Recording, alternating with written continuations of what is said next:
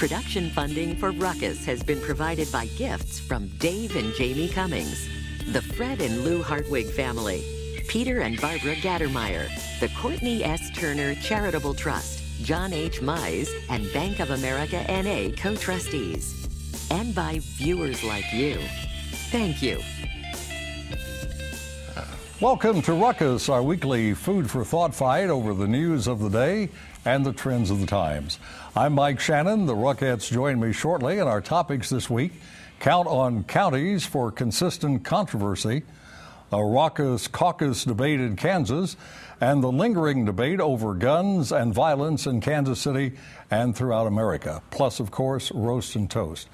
But we start with our Newsmaker segment and talk with Eric Rogers of BikeWalkKC. Last week's panel weighed in on the idea of adding bike lanes to Kansas City streets, and there did not seem to be strong support. Of course, there are many people who do like the concept of bike lanes and see them as a beneficial addition to Kansas City. And certainly, Eric Rogers, Executive Director of BikeWalkKC, is one of them, and he will now tell us why, I hope. Mr. Rogers, How's your neighborhood, Mr. Rogers? It's great. Eric, welcome to Ruckus. Thanks for coming in. Thank you for having me. If someone knows nothing about your organization, BikeWalkKC, what can you tell them in a few seconds that would describe it? We are a local small nonprofit that works to make it safer and more comfortable and easier to get around the city and however you want to, whether it's walking, biking, using public transit. Uh, we work in dozens of elementary schools across the region to educate kids. Uh, we work with public policymakers in local city halls, and we do a variety of activities to build community and really help redefine our streets as places for people to build a culture of active living. When you say bike, mm-hmm. is that all inclusive for two wheeled vehicles? Yes. It could be a bike, it could be a tricycle if you're an older person. Um, it, you know, we talk about scooters now, um, really anything that is a, a, different way of getting around. And I think your organization wants the City Council to adopt what is being called a master bike plan. Mm-hmm. What is the essence of it? How is it described? So the bike plan uh, is the, really the result of a performance audit that the city auditor did a couple years ago and found that the city's entire approach to mobility issues was broken and we needed to start over. And so now we have this new plan that has been drafted.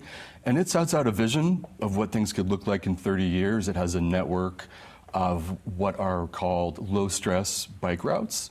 So places you can bike to get from your home, say, to work or the grocery store or school, and have a place where you are safe, protected from cars, and you feel comfortable getting there. So you see bikes as something more than you use for recreational purposes? Absolutely, absolutely. Um, and it's on the increase. So we know from the census data that here in Kansas City, biking to work in particular has gone up 20% since the 90s, and it's actually gone up 130% since just 2016. Do you know what that would mean in terms of people, what the number would be? Oh, I was told there'd be no math here, Mike, oh, well. but uh, I'm sure the viewers can do math on their own.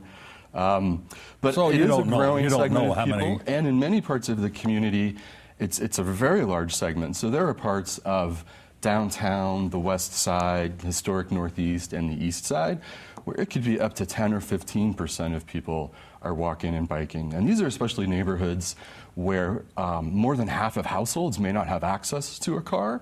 So we're talking about very vulnerable populations who really have no other way to get to work or school than walking, biking, or transit. And so those are really the folks that we try to focus on and support. Well, there are some news reports that say the cost of the master plan would be mm. $400 million yeah. to implement. You've pushed back on that, I think. Absolutely. Let me quote from your website.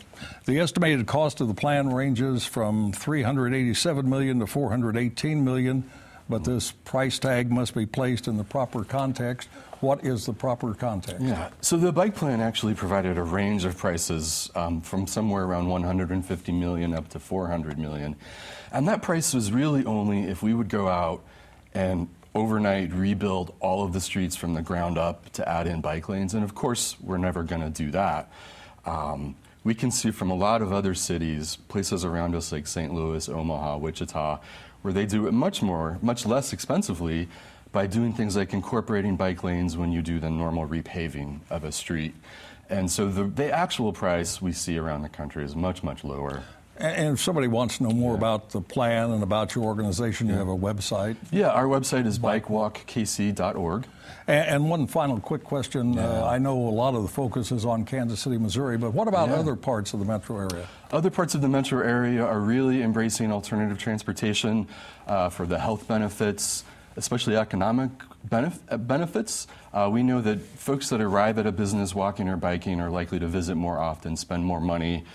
Um, a lot of places around the country that put in bike lanes see business sales tax receipts go up. So a city like Overland Park is really probably at the forefront in our region. They're adding something like 20 or 30 miles of bike routes every year so your group is metro-wide? We are metro-wide. Uh, we work in elementary schools on both sides of the state line. We work in city halls all over the region. All right, thanks very much for coming in. Sorry about the math question. Uh, yeah, that's we'll, we'll exclude that okay. next time. All right, Thank sir. you so much. Thank you. That is Eric Rogers. He is Executive Director of BikeWalkKC. Now let's meet the panel and start a ruckus.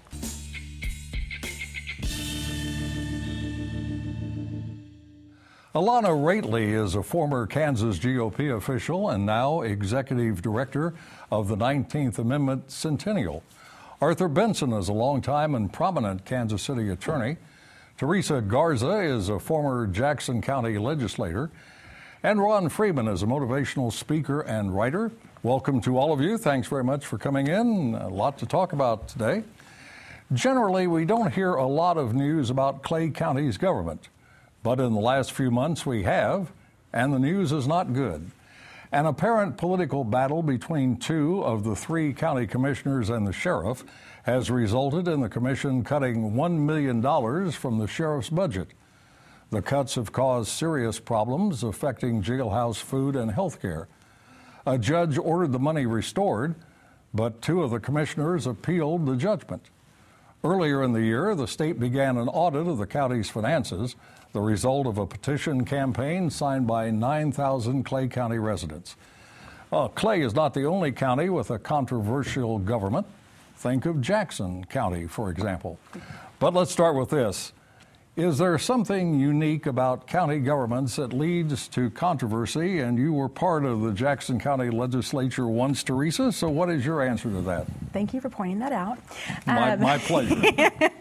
I think that county governments tend to kind of fly under the radar. They they work in the dark. A lot of not a lot of people pay attention to them because they don't really know what they do. And although there's a lot that they actually handle, such as um, all of the property tax assessments and things like that, those important things, especially what have been in the news lately.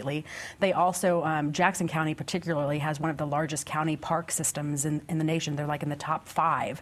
So there's a lot that actually they oversee, including the court systems here in Jackson County for the circuit courts. Um, but people just don't realize that, so they t- tend to fly under the radar, um, and nobody really pays much attention. Do we see these same problems in other metro counties beyond Jackson and Clay? Oh, I think, well, I think you see the problems, but they get highlighted when something controversial happens. And so a lot of the counties, you, see Johnson County, Missouri, or Platte County, they don't get in the news because nothing's really significant going on right there. But when you get somebody where typically somebody gets petty, and, uh, and we've seen that in Jackson County, we, now it's going on in Clay, you see these wars escalate and stuff comes to the surface. You mentioned the property tax problem in Jackson County, and Art, uh, that is a serious problem. A lot of people believe they have been overtaxed, or at least the estimates are far beyond what they should be. Thousands of people have appealed, and thus far it appears the county has no solution. No, but the courts will. Um, uh, uh, uh, there are a number of plaintiffs that are ready to file a lawsuit, but they cannot file until they've exhausted their administrative remedies, which means appealing through the Board of Adjustment for the county and then uh, appealing to the State Tax Commission. Uh, the timing of those appeals may mean that erroneous tax bills will be sent out on the erroneous assessments at, mm-hmm. by the end of this year. Um, uh, there is some hope that the tax commission can start churning out some exhaustion plaintiffs, and a lawsuit can be filed in early December. And maybe a preliminary injunction will prevent the mistaxation of Jackson Countyans. Alana, I wonder, uh, are there too many overlapping functions between city and county governments? Seems like they do a lot of the same things. You know, they do overlap, but it kind of is it's specific to different counties and cities. So, for instance, you were talking about the parks and recreation. I see a lot of overlap with that. Just, you know, in the county where I am, my children participate in these kinds of parks and the activities that are done, and there seemed to be quite a bit of overlap there. Um, I, I, also think, you know, the problems that we have with, with, property assessments and that kind of thing, definitely, those are not unique to particular counties. We have had a lot of people upset in Johnson County on the Kansas side for the same reason, and they're saying they're just getting these assessments because they want increased um, tax revenue. What does this Clay County dispute, the state audit by State Auditor Nicole Galloway, do for her gubernatorial campaign? It doesn't hurt, does it? It doesn't hurt. Um, at all, but at the same time, it, I think it more draws attention to Clay County and what's going on there, and then the voters and how they're going to look at that and what that carries over into any upcoming elections for anyone, um, and what the result is with how she alleviates that issue. Ironically, before this program began, and after I prepared the material to talk about the counties and sent to you, there's been another county controversy in Jackson County, and it's the combat program, Theresa. Yes.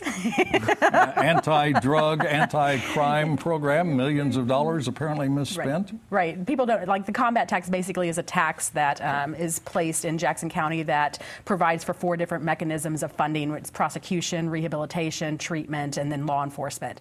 And then that money gets divvied out based on, you know, the different people, the different organizations that request grant funding. And so there's actually a commission. A, a, that oversees those grant requests, and, and then they make but, the recommendations. But, but, the audit of that shows millions of dollars have, have been, been misspent, and nothing will be done about it. Right, and so I think it goes back to uh, processes and procedures, checks and balances. What does that look like? Um, how do they make sure that they're following those processes and procedures? Um, that they're not. Um, breaking the law. Breaking uh, the law, going around, finding loopholes, and figuring out how that funding quick, is handled. Quick final question. Do you think these controversies in county governments might be minimized if there were more news coverage of them? You know, the way the news coverage is done today, I think it would just exacerbate it. I think, honestly, when you when you put those things out there, it just gets people riled up and they get baited. And so I think it would almost be worse if it was covered more. I mean, I definitely think it should be mentioned, but um, also mention the good things we're doing too, so it's not always such a blow up in uh, in the face of them. Well, I hope the Clay County prisoners are getting fed, fed. and getting their health care. I mean, that is kind of shocking that that yes, uh, is being uh, ignored. Some news organizations are shocked, shocked that the Kansas GOP will not hold a presidential caucus in 2020. Party officials apparently believe there is no need a Republican is president, and he's running for reelection. And there's every reason to think that Donald J. Trump will be redominated by the Republican Party, even if the Democrats ultimately begin impeachment proceedings. Not just some news organizations are irritated, so are the other three announced GOP presidential candidates Bill Weld, Joe Walsh, and Mark Sanford. Kansas City Star says the party's decision not to hold a caucus is more evidence that the GOP considers voters irrelevant. So, Alana, as a Kansas Republican, how do you respond to that criticism? Well, I think there's a lot of misinformation going around. First of all, the Kansas Republican Party has does not hold a caucus for an elected Republican incumbent president. There just isn't a caucus for it. So we're not going to give special treatment to this particular president, good or bad, because because other people think we should and they want a different selection. You know, and I also don't think that people realize that the way we select these people, we do it at a convention, and those are people selected to go to the national convention to vote there. You, have done that, have you not? I have, I have. And so, you know, I, again, I think it's misinformation. Kansas does not hold a caucus for an elected Republican incumbent president. It just doesn't happen. But the Democrats held one in 2012, did they not, uh, for Obama, even though Obama was president? You know, that's their choice. It's a, it's a decision it's, of the party, not right. the state government. And if right? we are more concerned about having, you know, going off of what's been historical precedents, we're not looking to give special treatment to anyone. And then also, you know, this in, in 2012 they did that, but if we were to do that again now, it would cost the party over $250,000 that we'd rather spend on all of our candidates. And really, the manpower and the volunteer hours are exceptional bill. We spent so much time on this in 2016. It's very taxing to the party. And, you know, we really want people to be out there promoting our candidates and giving good information to them. Art, I know you're deeply concerned about GOP politics, but uh, do you think that Weld, Walsh, and Sanford are justified in their criticism of Kansas Republicans? Oh, I don't really have a pony in that race. Uh, the GOP can do whatever they want. Uh, the way our uh, democratic system works is that these are party nominations, not the state of Kansas and not the state of Missouri. And so if the GOP wants to do it and call down criticism or praise on itself, that's for the GOP to decide. How about you? Do you think these these three who uh, really have no chance to win the nomination, I suspect, do you think they're justified though in being irritated? No, I mean I, I agree in the sense that it is the party's choice, and the party gets to determine how they move forward when it comes to these presidential elections and these caucuses. So if that's their choice, if that's the decision that they're making, then they have the right to do that. Ron, do you have any doubt that Trump is going to be renominated by the Republican Party? Oh, he absolutely will be. I mean, he's running 80, especially in Kansas, 80 and 90 percent approval rating in Kansas. and you're also looking at a state that 92, 96, 04, and 2012 didn't hold uh, a caucus. So it's not like it's this is excuse me, it's new. The media, on the other hand, they just they have debates and don't allow some people to have a platform. And is that wrong? Uh, I mean, it's, it's, same, it's the same basic thing, except you're doing it with the rules of a party instead of the rules of the media. So, speaking of debates on television, uh, Theresa, did you happen to see the Democratic debate last week, the three-hour spectacular? I watched parts of it. uh, what was your assessment? Um, I mean, obviously, and I think we're going to get into this. Gun control is going to be a big issue. Um, I think every single candidate had something well, to talk from, about on let that. Me, let me phrase it. Let me phrase it. I have way. my favorites. From a I have my non-favorites. From a performance standpoint, who do you think prevailed in the Democratic debate? Uh, I will say that um, I think a lot of people were a little disappointed in um, Castro's performance and his attacks um, towards Biden, I, they, I, think if a lot of people felt that they were uncalled for, unnecessary. Um, he suggested that he had lost his mind. that he, he, had no recollection of something he said two minutes before. Which is might be true. that might be true.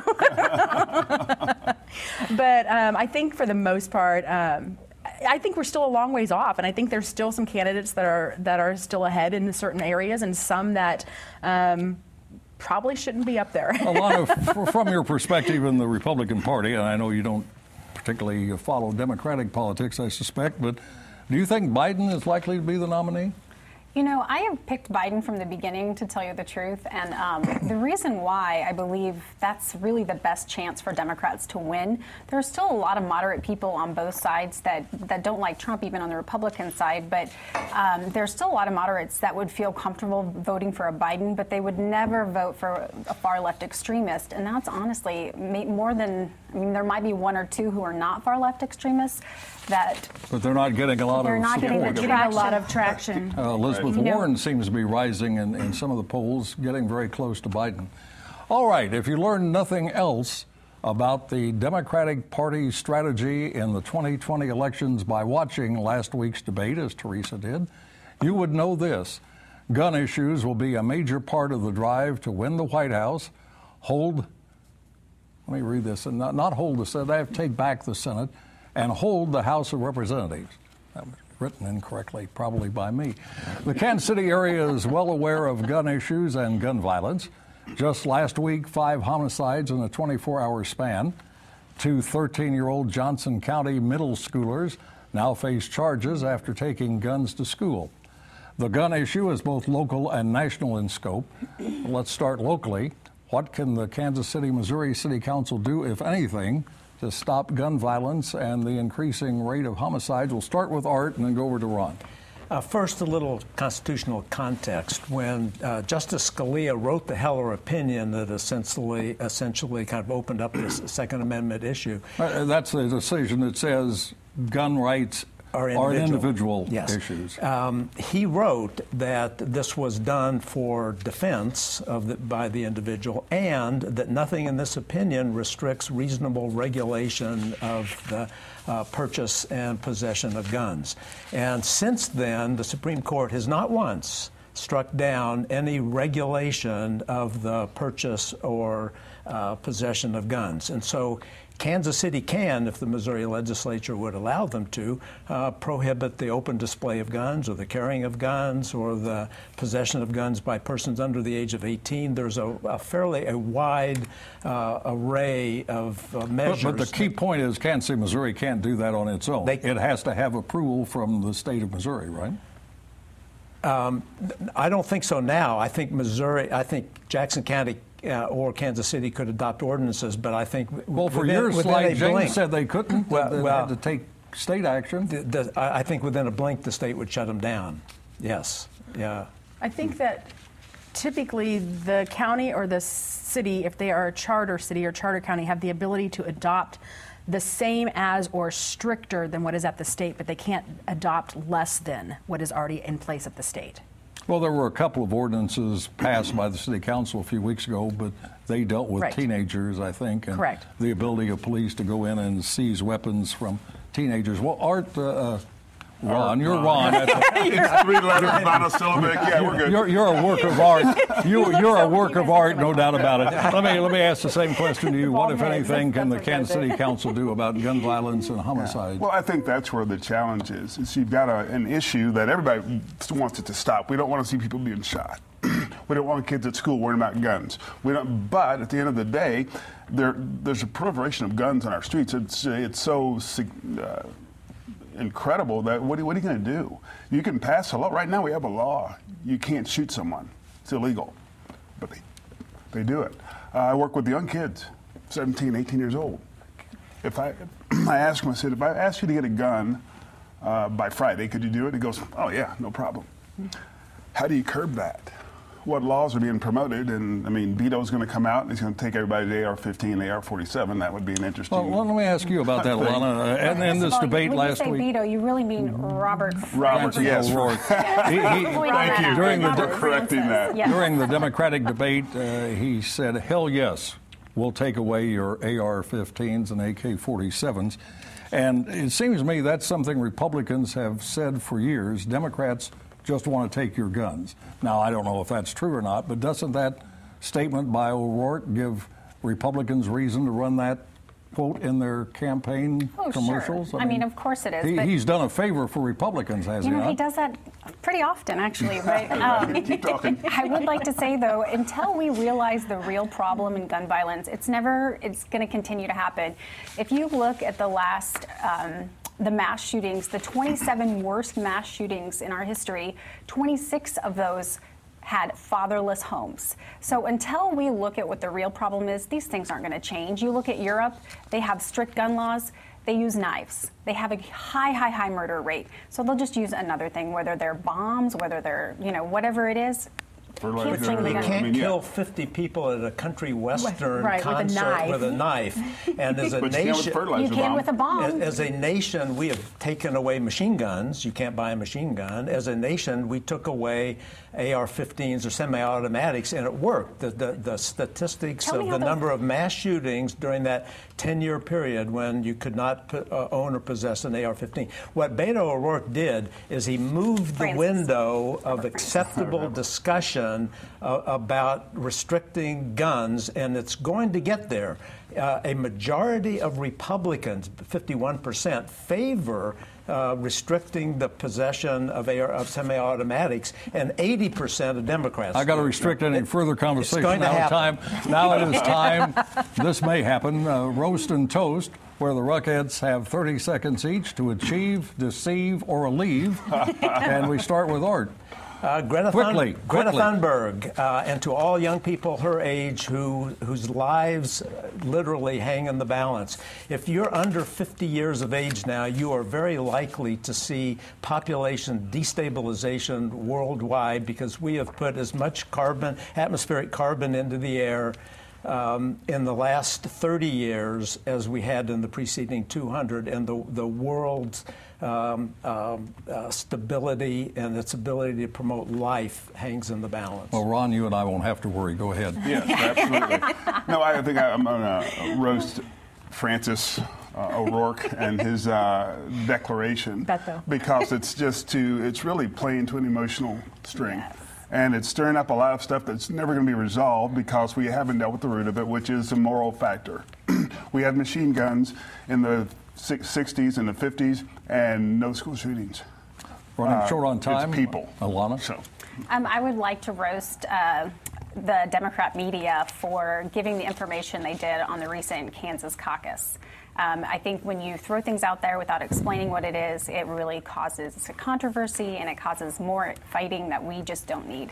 Gives us something to talk about on Ruckus. Uh, Theresa, quickly. Yes, I want to toast um, a new organization, KC Common Good, and the Dunn family, specifically Teggy, um, Terry and Peggy, for taking on the challenge of working to reduce violence, among other issues, and also um, to, kudos to my friend Klassie Alcine for being named president of the organization. All right, and finally, here is a toast to the Renaissance Festival in Bonner Springs, weekends through Columbus Day. I went a couple of weekends ago and I had my palms read. The palm reader said my palms revealed intelligence, talent, energy, leadership, and tremendous potential. Now, what did I do when she told me all that? Well, I gave her a hand. Oh my goodness. And that is Ruckus for this week. We're back next Thursday at 7. Now for the Ruckus and the crew, I'm Mike Shanin saying thanks for watching and good night.